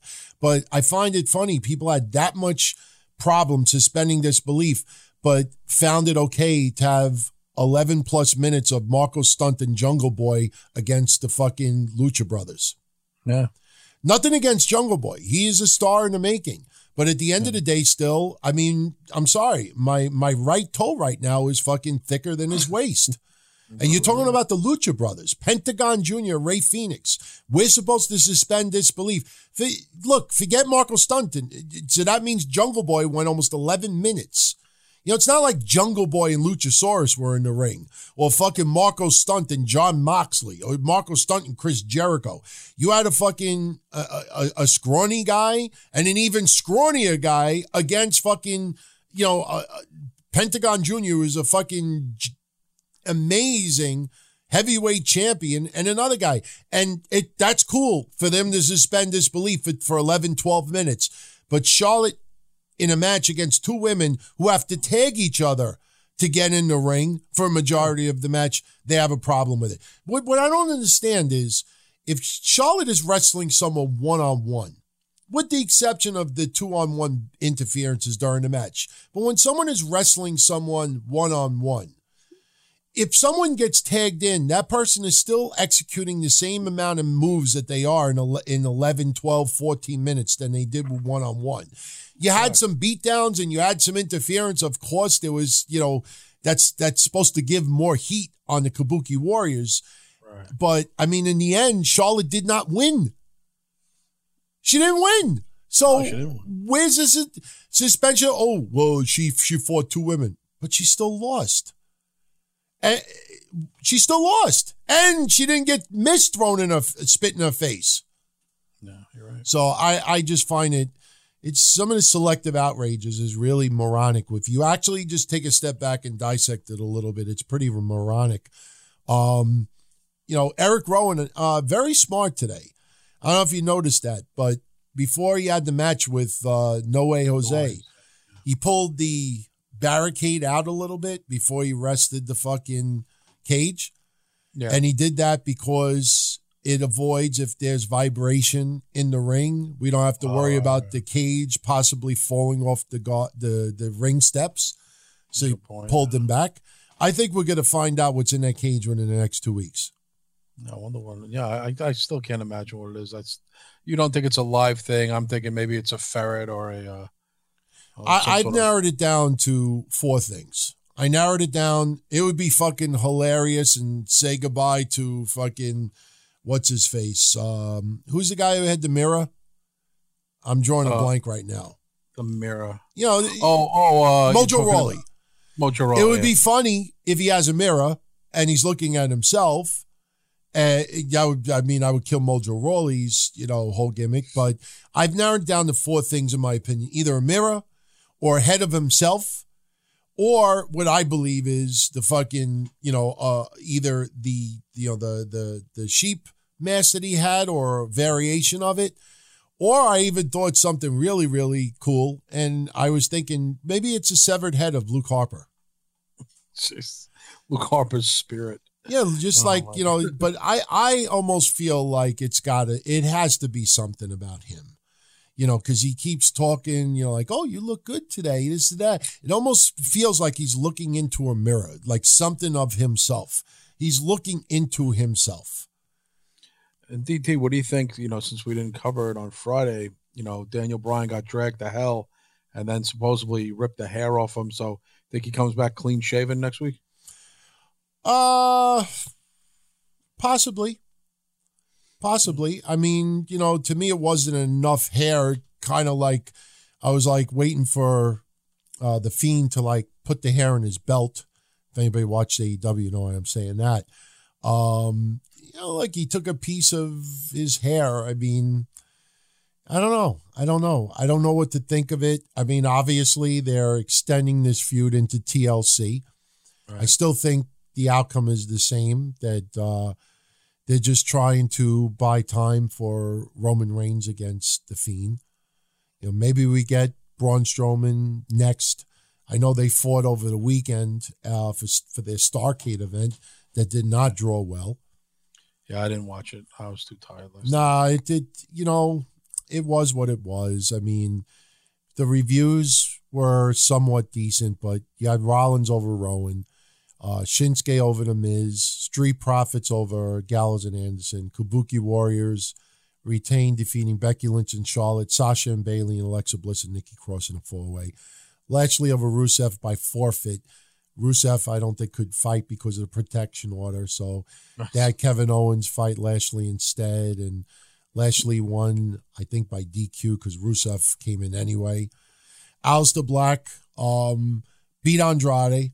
Andrade was uh, pissed off, and they did that thing they've done on many house shows. He insists on having another match. This time, Ricochet comes out and beats Andrade, so he gets two losses that night. I still think Andrade and Zelina Vega are going to split up very, very soon. Um, Yeah, I think that's. Yeah, they're gonna, there's gonna be something's gonna go down there. yeah, Orton over AJ Styles, Roman Reigns over Corbin, and The Fiend over Strowman in the steel cage match. Um, that Roman Reigns Corbin feud is really close to the worst feud of the year. It probably is. yeah. It, it is so awful. I, I don't I don't know who the fuck they're trying to entertain with this. It almost feels like it's you know somebody had pointed out that it feels like it's intentionally intended for children. Like the children that are like this is the children behind Roman Reigns. I don't know what the fuck they're thinking with this because I was going to joke with people online and tell them, you know, like if I told you five years ago Kofi would be champion, heavyweight champion, what would you have said? And I guarantee a majority of people would say, nah, that's not going to happen. Well, I'll throw another one out there. Five years from now, do you think WWE is going to have any type of a 24 special on Baron Corbin? Uh, I doubt it. you know what I mean? It's like, I know he gets under people's skin and he is definitely improved, but this is cringeworthy. I mean, you have CM Punk and everybody else talking about how god awful this is, and they've like doubled down on it. Yeah, it's weird. It- It's garbage, man. Absolute garbage. Well, the one thing I do want to see, I'm not going to watch it tonight because I just I I'm just too tired. I'm going to watch it tomorrow. Is the uh, Trish Stratus Yeah. uh, new doc that's going to be on uh, WWE Network? So I'll check that out tomorrow. I can talk about it tomorrow on uh, Dark Chronicles. Okay. All right. That's cool. Um, by the way, let me shout out our associate producers before we go. Um, Tigzy Bowers, and congrats to, to uh, TCB. You, and I did see on your wall what you posted, relationship status. Michael Cuomo, Daniel Warren, Brian Byrne, Rob McCabe, Spider Lewin, Carl Buteau, aka Cheese Rice, Julian LeBlanc, Big Red, Brandon Rice, Rich Mahard, Chris Alumna, Zach Spoonamore, Tommy Pakechi, Larry Trailer, Mad Dog No Good, John Garcia, James Farmer, Keith Lee, Douglas McKay, Merrill Coombs Jr., Russell Zavala, Donald J. Trump, Andrew 914, Tim Everhart, John Coffey, Diogo Nobre, Switch Babe, Courtney Summers, James Deal, Cressman, CJ Uihara, Bob O'Mac, Mark Israel, James Gruesome, Anthony Smith, out in here, Aaron Kloss, Brent Webster, Hassan Al Hashmi, Billy Taylor, Adam Demoy, Paul Convoy, Michael Rhino, Nico Time, Joseph Nicolak, Tom Baffa, Jay Smoothie, Cockboy James Mills, Jeffrey Collins, Kane Shaw, Timothy Keel, Ernesto Defenza, D-Boy Gentleman, Don Tony's political advisor, Stan the Man Loudon, Fatty 316, Roger Rubio, John Krauser, Keith Doherty, Chris Harris, Tony, Chuck Lentz, Brandon Foley, Michael Westfall, Johnny Marin, Jerry Stewart, Derek Brewer, Stell, Michael John Buchanan, Jacob Eston, CM Black Pixels, Garcia Kane, Vic Honda, Neil McLeod, G Unit J Gambino, Whisperer Rob, the Metaphysik Fox, Seth Washington, Aaron from Anaheim, and Julius Tillery. They are our associate producers. They, along with all other patrons, uh, are the reason why this show and Wednesday is free. Uh, they are very influential as far as what is discussed, uh, you know, just content, and they are really heavily involved in what we do, and they are uh, big time uh, supporters. Got to give all of them much props and much appreciation. Thank you as always, my friends. Yes, thank you guys. Yeah. Um, I think that's pretty much it. I mean, there's a couple other things we get into, but we could talk about it later this week. We have a lot of shows this week on Patreon. Tomorrow's Dark Chronicles with you and Trez. Wednesday will be Wednesday Night Dynamite. Thursday will be Breakfast Soup. Friday will be Wild Card Friday. Saturday will be the return of blah, blah, blah. So if you're not on Patreon yet, give it a shot. You got pretty much the entire month to enjoy. And uh, this week you get four Patreon exclusive shows. And even when you get this show and Wednesday on there, you get them ad free.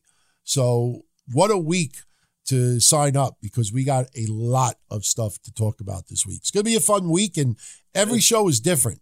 So, you know, you're not going to sit there and hear four, four or five shows talking about the same thing over and over again. Everyone is different. So, any final comments before we go?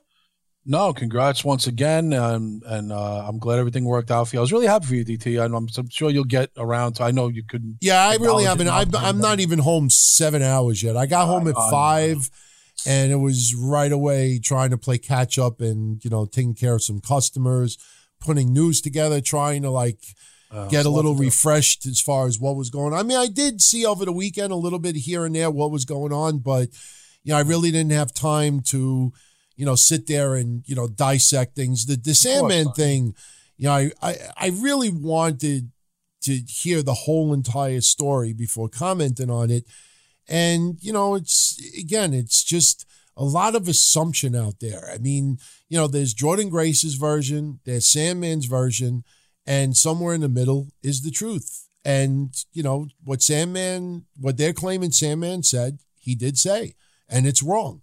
But it's not strictly cut and dry the way that people portray he said it. It's still wrong, but there was a lot more to it. And I just think, you know, you know, there's there's going to be assholes. There's going to be people that are out of touch, but you know, to turn around and to just try to have people banished and banned from the pro wrestling world forever because they don't, you know, go along with, you know, the the program, you know, makes people just as wrong in my opinion. And it's just, you know, uh, the, the, the Jim Cornette stuff is is ridiculous too. You know, I've I've found seven different clips of Jim Cornette saying a very same joke. Seven.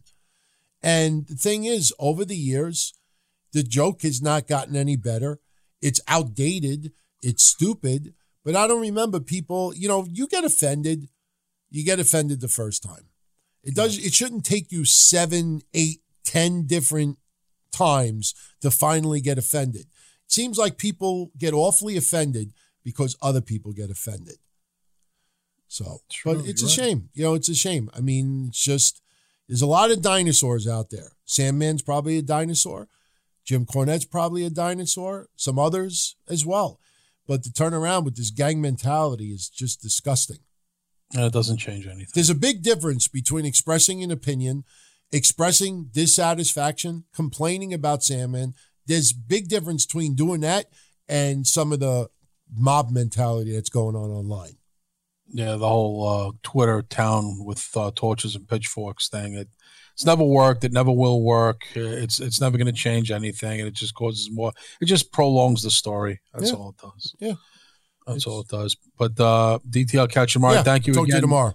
Uh, Dells, uh, DT, is there a way to put at the beginning of Castle Chronicles, Dark Chronicles, the Perez clip? Yeah, I'll put it up tomorrow. Okay, and so thanks again, Dells, for that. DT, I'm glad everything worked out good. Everybody else, I will catch you tomorrow night for Dark Chronicles with Trez, 10:15 here, live chat for all you Patreonos. So thank you again. Fun show tonight, DT. Yep. Glad you're back. All right, thanks. Take care. Peace. And you know what?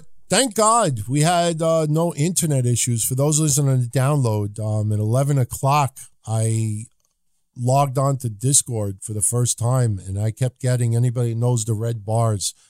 No idea why, because my internet connection's always solid, but I was getting some red bars, getting very concerned. But uh, connection ended up fixing itself and uh, we were able to do a decent show. So, Everyone, follow me on Twitter at Don Tony D, the website dontony.com.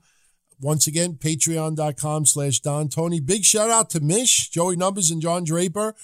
Make sure you check out Wrestling Soup every Thursday, 9.30 p.m. Eastern. They have a Patreon, and I have said it numerous times. You sign up, $5 on DTKC Patreon, $5 on Wrestling Soup Patreon. You will get so much content every single week, you will not be able to listen to it all. And if you can, you know, if anybody out there knows, I don't know if you've ever had a diner like this in your area, but I had one in my area growing up. It was Jan's or John's ice cream parlor, I think it was. And my grandmother used to take me when I was a kid, and they would charge like $15 and they would literally give you ice cream in a kitchen sink. They it was called the kitchen sink and they would um fill the entire little kitchen sink with ice cream. And if you could eat the entire kitchen sink, you got it for free. Not the sink, but you get the ice cream for free. I'm sure they've done it with hamburgers. Like if you can eat like this five pound hamburger, you get it for free. Well, you know, it's it's it's almost the same thing with us. There's so much stuff you'll never be able to finish it. Will you get it for free if you finish it? No, but you'll get your money's worth. I promise you that. So yeah, way too much ice cream. My grandma used to take me. I think it was called Jan's, J A H N S, a very famous uh, uh, ice cream parlor, and um, I think it would be considered Richmond Hill, Queens, or Jamaica Queens. I don't think it's in business anymore, but it is very, very famous place that used to be open. My grandmother, in fact, if you do a Google search, I guarantee you, you have people have talked about over the years about the kitchen sink there. My grandmother used to take me, and if anybody's ever seen a picture of my grandmother, you you could see why she uh, was definitely one that could finish and eat the kitchen sink. So she was good people. If it wasn't for her, you would not be hearing me right now. She is the one that got me into wrestling. So, all right, everybody, be well. Thank you again for the kind words. And uh, we will be back next Monday night with your next edition of the Don Tony and Kevin Castle Show. Take care, everyone. Be well. Ciao.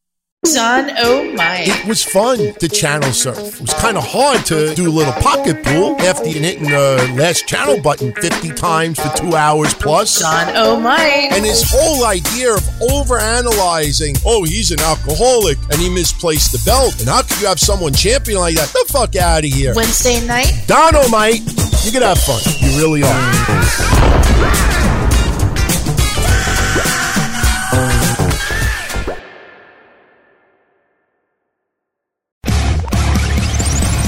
Support the Don, Tony, and Kevin Castle Show on Patreon. Get access to thousands of hours of back episodes. Get bonus episodes and exclusive shows. Castle Chronicles, Breakfast Soup, pay-per-view recaps, DVDs, beer koozies, tattoos, much. and more. Support the show that's entertained millions for over 16 years. Patreon.com slash Don Tony. Once again, patreon.com slash Don Tony. Tune out with Nebia by Moen, the spa shower that offers double the coverage using about half the water, making it look, sound, and feel totally different. Learn more at moen.com slash Nebia.